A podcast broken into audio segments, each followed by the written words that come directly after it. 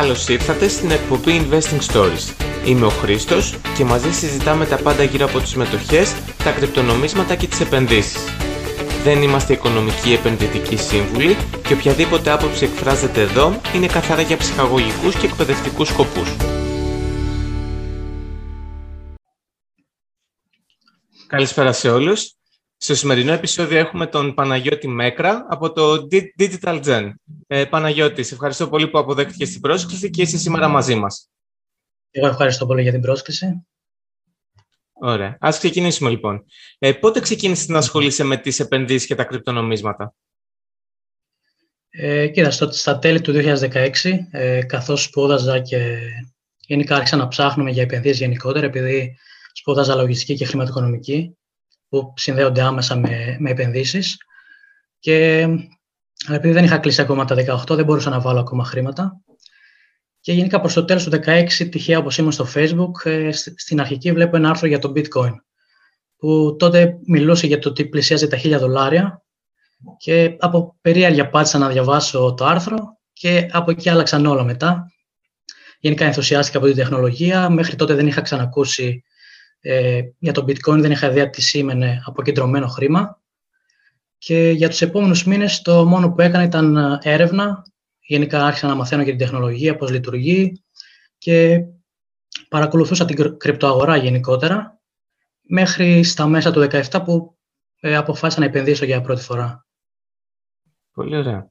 Έχεις ιδρύσει την ε, Digital Gen Financial Services. Ναι. Τι ακριβώς κάνει αυτή η εταιρεία; Ε, να πούμε πρώτα πώς φτάσαμε στην Digital Gen. Ε, ναι. Στα τέλη του 2017 ε, ξεκίνησα το δικό μου Facebook group, ε, ξένο, όχι ελληνικό, ε, για το XRP κυρίως που είναι και το κύριο κρύπτο που έχω. Και το ξεκίνησα γιατί έβλεπα στα άλλα group που ήμουν ε, ότι δεν υπήρχε σωστή διαχείριση και γενικά τα post ε, υπήρχαν πολλοί απαταιώνες, scammers, ξέρεις, δεν υπήρχαν πολλοί αξιόλογα post και αποφάσισα να φτιάξω το δικό μου group που στόχος θα ήταν η καλή επικοινωνία, η δημοσίευση γενικά νέων απόψεων και η δημιουργία μιας ωραίας φιλικής κοινότητας. Και αυτό έτσι μέχρι για τα επόμενα τρία χρόνια επεκτάθηκε πολύ, πλέον πλησιάζει τα 30.000 μέλη.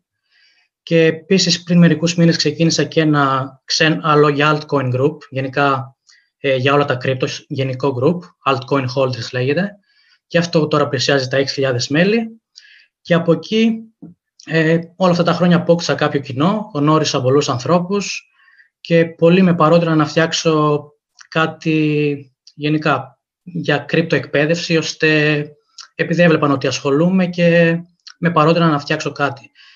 Και από εκεί αποφάσισα, ε, επειδή δεν είχα κιόλας κάποιο εισόδημα, φοιτητής ήμουν και πέρσι τελείωσα τις σπουδές μου και από εκεί είδα, το είδα ως μια καλή ευκαιρία και ένα πείραμα να δω αν ε, θα πετύχει ή όχι. Και έτσι ξεκίνησα την ε, Digital Gen το προηγούμενο καλοκαίρι και κυρίως είναι μια συμβουλευτική εταιρεία που στοχεύει στο Digital Generation, ψηφιακή γενιά, γι' αυτό και Digital Gen και επικεντρώνεται κυρίως στο financial coaching, μια έννοια που δεν είναι τόσο διαδεδομένη στην Ελλάδα και έχει διαφορά, διαφορά με το να είσαι οικονομικός σύμβουλος ή financial advisor όπως το λένε.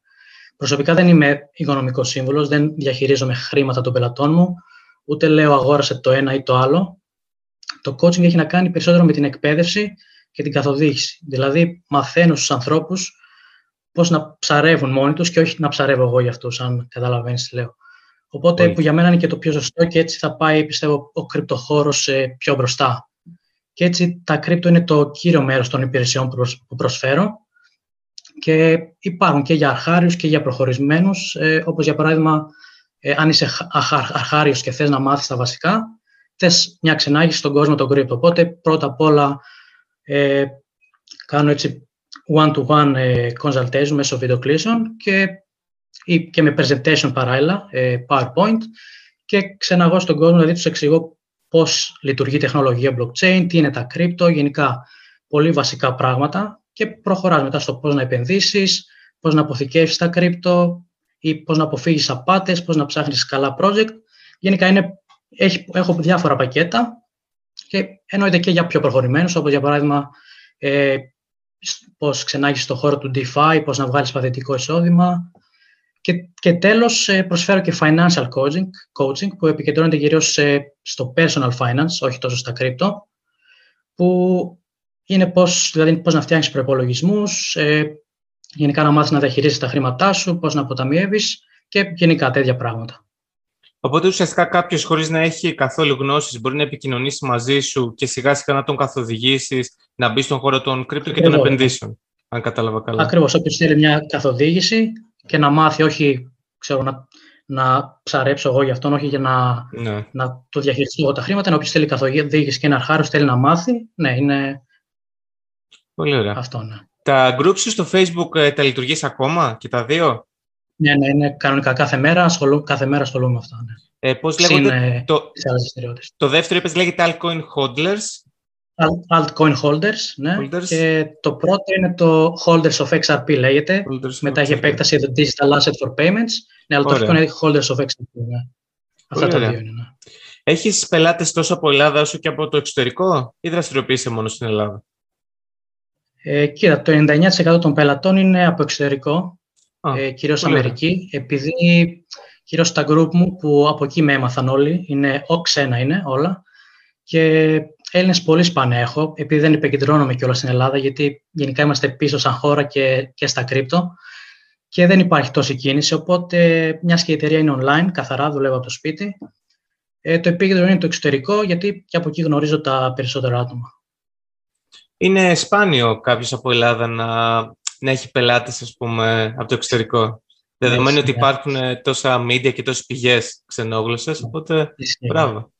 Ε, τι στρατηγικές χρησιμοποιείς για τη διαχείριση του χαρτοφυλακίου σου; Χρησιμοποιείς παράγωγα, μόχλευση ή στηρίζεσαι μόνο σε long και short ε, θέσεις; Κοίτα, γενικά είμαι μακροπρόθεσμος επενδυτής. Έτσι είμαι, είμαι πρώτα απ' όλα μέσα για την τεχνολογία.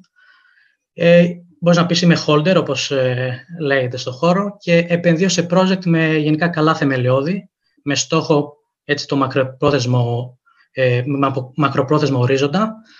Ε, δεν κάνω trading, ε, δεν μου αρέσει γενικά, αν και είχα δοκιμάσει παλιά να κάνω trading, αλλά γενικά δεν μου αρέσει, γενικά το, δεν με ενδιαφέρει τόσο το βραχυπρόθεσμο κομμάτι και η βραχυπρόθεσμη κερδοσκοπία, αλλά το μακροπρόθεσμο πλάνο και γενικά το όρομα των ε, των κρύπτο και γενικά του χώρου. Οπότε περισσότερο είναι απλά μακροπρόθεσμες επενδύσεις. Μπορεί να κάνω κάποιες φορές ε, με Binance Futures, long ή short, αν δω ξέρω κάποιες ευκαιρίες, αλλά αυτό σπάνια συμβαίνει. Κατάλαβα. Ωραία. Μπορείς να μας εξηγήσεις τη διαφορά ανάμεσα στους όρους CFI, Centralized Finance και DeFi, Decentralized Finance; Ε, κοίτα, με απλά λόγια, ε, το Decentralized Finance ε, σου δίνει τη δυνατότητα να κάνεις τα πάντα από το, από το πορτοφόλι σου, έτσι να είσαι δική σου τράπεζα χωρίς να χρειάζεται να εμπιστευτείς τρίτους ε, και πλατφόρμες ή ανταλλακτήρια, κεντροποιημένα ανταλλακτήρια. Και στο Decentralized Finance όλα πραγματοποιούνται αυτόματα μέσω των έξυπνων συμβολέων. Δηλαδή, αντί για τρίτους ε, ανταλλακτήρια ή τράπεζες, έχεις, έχεις ένα συμβόλαιο που είναι όλα αυτοματοποιημένα. Τώρα ε, υπάρχουν γενικά πολλά παρακλάδια στο DeFi όπως είναι decentralized exchanges, ε, είναι γενικά για να δανείζεις και να δανείζεσαι, ή για staking και παθητικό εισόδημα, έχει, έχει διάφορα. Αλλά το, μετά το centralized finance, ε, στην ουσία εμπιστεύεσαι τα χρήματά σου σε τρίτους, είτε μιλάμε για τράπεζες γενικότερα, είτε για κρύπτο σε πλατφόρμες ε, ή άλλες υπηρεσίες.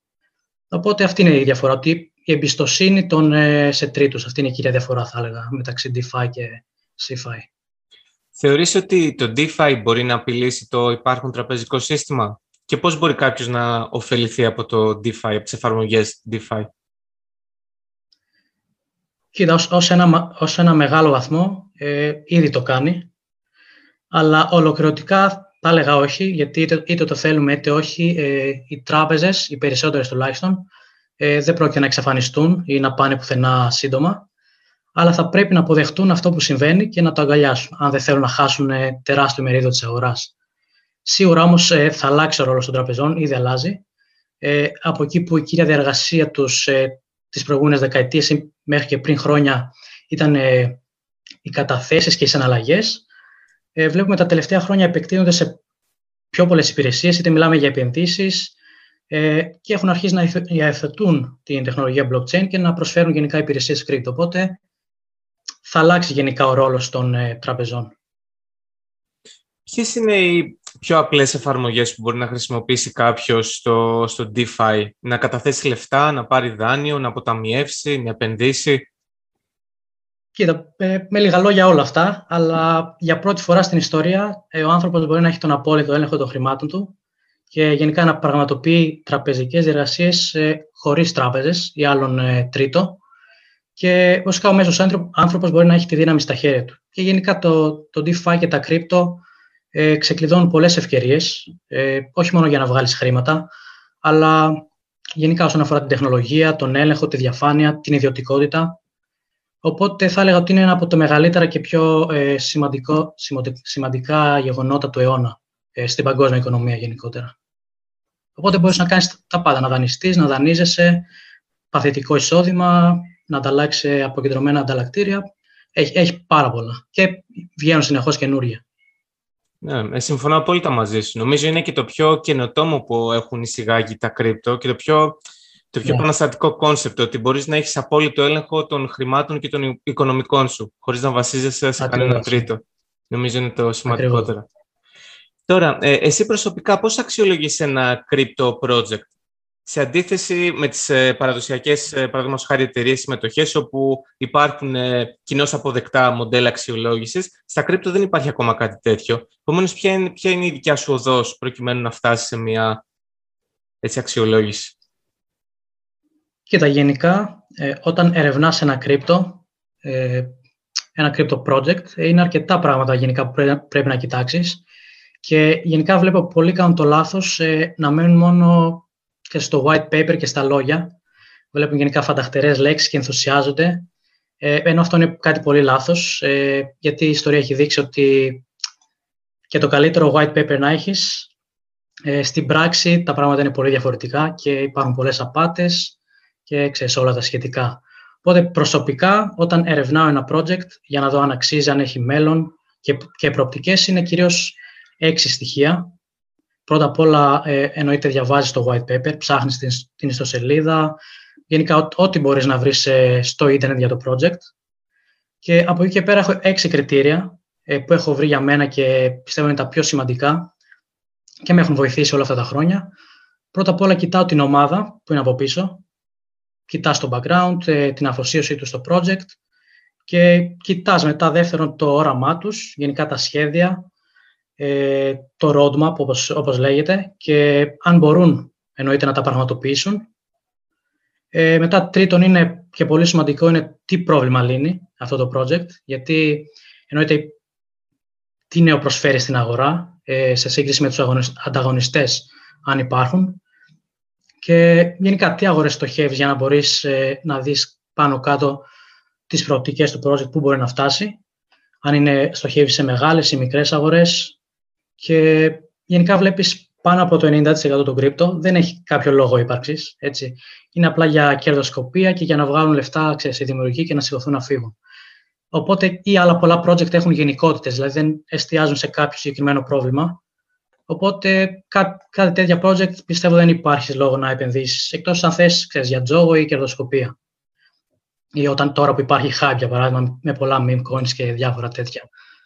Μετά τέταρτον ε, είναι οι συνεργασίες και η υιοθέτηση του project, αν έχει δηλαδή καλές διασυνδέσεις, ε, αν χρησιμοποιείται από τους συνεργάτες του, γιατί πολλές συνεργασίες κλείνουν μόνο και μόνο για λόγους marketing, χωρίς να υπάρχει κάποια ξέρεις, ουσιαστική σχέση. Ε, πέμπτον είναι η κοινότητα γύρω από το project, τι community έχει, πόσοι το υποστηρίζουν. Και τέλος και πιο σημαντικό είναι τα tokenomics. Πιστεύω από τα πιο σημαντικά, αν όχι το πιο σημαντικό, Δηλαδή, γενικά η χρηστική αξία του νομίσματος, ε, αν, ακόμη και αν έχει το project όλα τα παραπάνω, αν δεν έχει λόγο ύπαρξης το token και χρηστική αξία ή να χρησιμοποιείται στο δίκτυο, γενικά στα προϊόντα του, του project, τότε δεν βρίσκω κάποιο λόγο να επενδύσεις στο συγκεκριμένο κρύπτο. Αν η τεχνολογία από πίσω είναι καλή, πήγαινε και επένδυσε στην εταιρεία και γίνε μέτοχος. Δεν υπάρχει λόγος να επενδύσεις το άχρηστο token, ε, για να το πω έτσι. Οπότε, επίσης, παίζει σημαντικό ρόλο και το distribution, η διανομή των νομισμάτων, δηλαδή πόσο θα πάει στους ιδρυτές, πόσο στο development, πόσο στο community κτλ. Αυτά ποια, είναι, ποια είναι η, η ιδανική αναλογία ε, που θέλεις να δεις στο token distribution, στη διανομή των tokens; Γενικά πιστεύω οι ιδρυτές, έτσι το team ε, του project δεν πρέπει να έχει πάνω από το 20-30% των όλη της ποσότητας και γενικά στο σύνολο η εταιρεία, δηλαδή και για development και για marketing, θα έλεγα δεν θα πρέπει να έχει πάνω από 50 με 70% ε, της συνολικής ποσότητας. Και τα υπόλοιπα μπορεί να, είναι, ή μπορεί να έχουν ξέρω, το 80%, αλλά ένα μεγάλο μέρος να είναι για staking, για διανομή ξέρεις, στο, στο community. Οπότε, ναι, γενικά αυτή είναι η, η βασική ιδέα. Ωραία. Ποια είναι τα τρία αγαπημένα σου project? Τα τρία αγαπημένα μου. Ε, και τα πρώτα πρώτα είναι το XRP, το γιατί από αυτό ξεκίνησα και από αυτό είναι, το...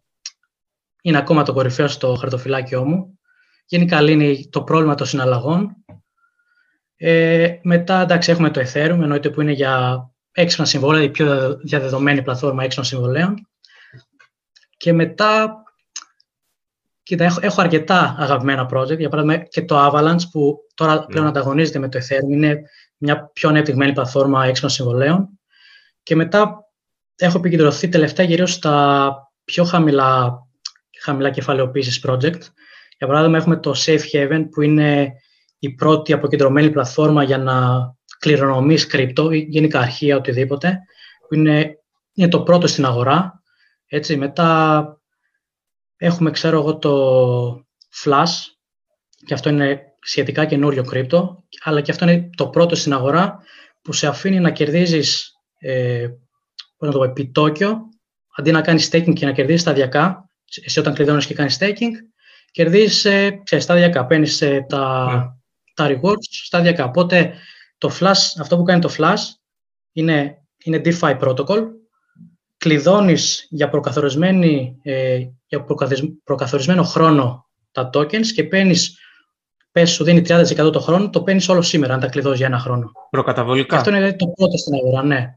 Και γενικά, τελευταία ψάχνουμε για DeFi project που είναι πρώτα στην αγορά και είναι πραγματικά καινοτόμα και έχουν μέλλον, δηλαδή φέρνουν ε, επανάσταση με λίγα λόγια, ναι. Αλλά τα κορυφαία θα έλεγα αυτά, XRP και Ethereum για μένα είναι τα πρώτα στον, στον χώρο αυτή τη στιγμή. Πολύ ωραία. Εκμεταλλεύεσαι ευκαιρίες staking ή yield farming ώστε να εκμεταλλευτείς το έπαρκο τα, τα κρυπτονομίσματά σου; Ε, σίγουρα, ναι, πιστεύω ότι το παθητικό εισόδημα είναι, είναι κατά κρύπτο. Ξεκλειδώνουν ε, πολλές ευκαιρίες παθητικού εισοδήματος. Και γενικά αυτό που συμβολεύω όταν με ρωτάνε πολλοί είναι ότι επικεντρώσου, αν είσαι μακροπρόθεσμος επενδυτής, εννοείται επικεντρώσου το παθητικό εισόδημα. Μη σε νοιάζει για, τις ε, για τα βραχυπρόθεσμα ανεβοκατεβάσματα, γιατί δεν ξέρεις τι θα γίνει βραχυπρόθεσμα, αλλά τα καλά project αυτά που, έχω, και που μπορείς να κερδίσεις παθητικό εισόδημα, απλά επικεντρώσω εκεί πέρα. Οπότε, ναι, κάνω staking. Για παράδειγμα, έχω το Avalanche, ε, μπορείς, να, μπορείς να κερδίσεις μέσω staking. Ε, ξέρω το Ethereum τώρα που θα αλλάξει σε Proof of Stake επίσης. Και yield farming, ε, αν, κοίτα, μπορείς, έχω, κάνει συγγνώμη, αν, αν, μπορείς και να εξηγήσεις yeah. Ναι. λίγο στους ακροατές μας τι είναι το staking και το yield farming. Ε, κοίτα, το staking ε, στην ουσία πώς έχουμε, έχουμε το proof of stake που είναι ο αλγόριθμος, είναι ένα είδος blockchain που εγκρίνει τις αναλλαγές, έτσι.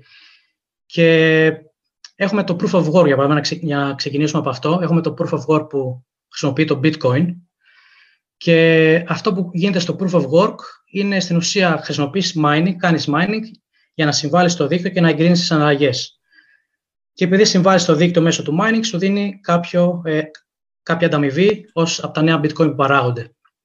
Έτσι, αντίστοιχα στο proof of stake, εσύ κλειδώνεις νομίσματα για να συμβάλλεις στο δίκτυο και να, ε, γενικά για να εγκρίνεις συναλλαγές και αλλαγές στο δίκτυο και ως ανταμοιβή σου δίνουν νέα νομίσματα, έξτρα νομίσματα από αυτός με προκαθορισμένα επιτόκια.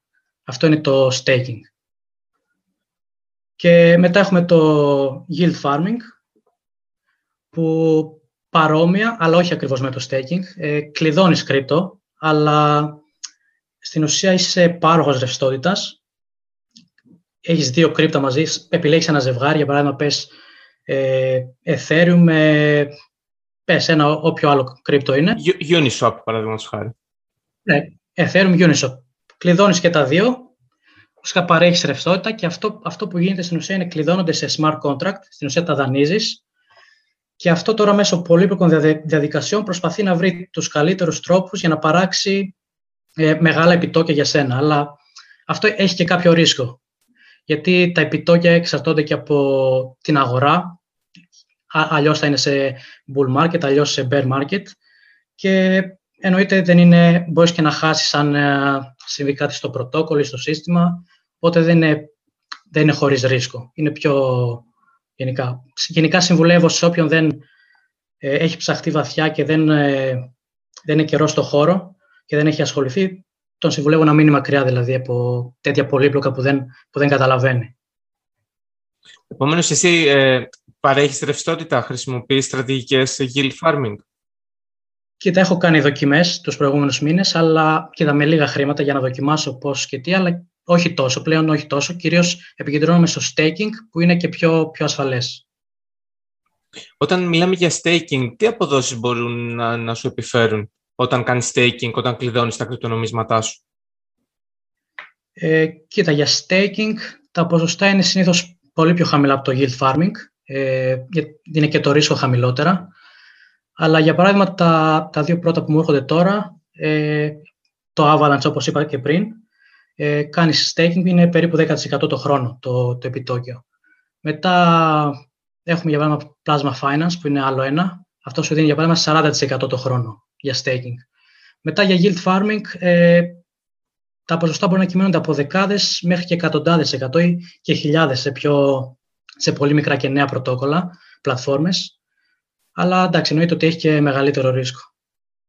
Και να σημειώσουμε εδώ ότι οι αμοιβές είναι στο ίδιο το κρυπτονόμισμα. Επομένως, μπορεί να είναι 10, 20, 30%, αλλά αν επιλέξεις και ένα κρυπτονόμισμα του οποίου εξή ανεβαίνει, το κέρδος σου πολλαπλασιάζεται σχεδόν Ακριβώς, ναι.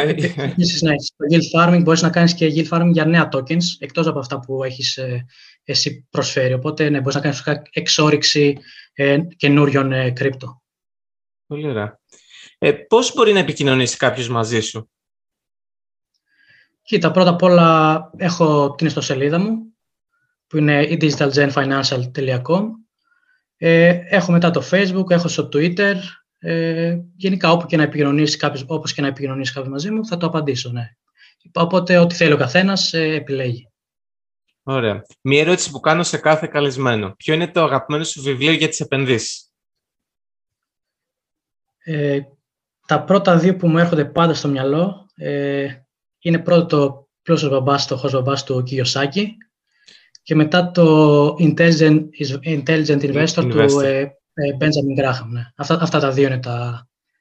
Το έχεις διαβάσει στην αγγλική έκδοση ή στην ελληνική, το Intelligent Investor. Ε, στα αγγλική και τα δύο. Στην αγγλική, α, στα αγγλική και τα δύο. Ναι. Ωραία. Ναι. Ε, πώς θα ήθελες να κλείσουμε την σημερινή εκπομπή, τι θα ήθελες να πεις στους ακροατές μας;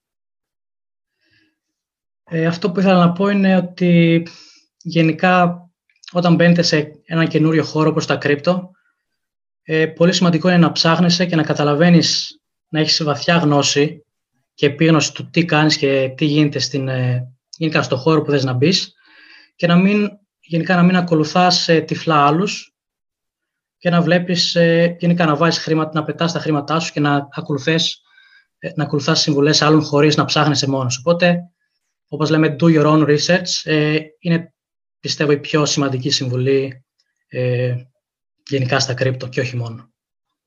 Πολύ ωραία. Σε ευχαριστούμε πάρα πολύ για την ε, σημερινή μας κουβέντα. Και εγώ ευχαριστώ. Καλή συνέχεια και ελπίζω να τα ξαναπούμε σύντομα. Ευχαριστώ. Καλή συνέχεια.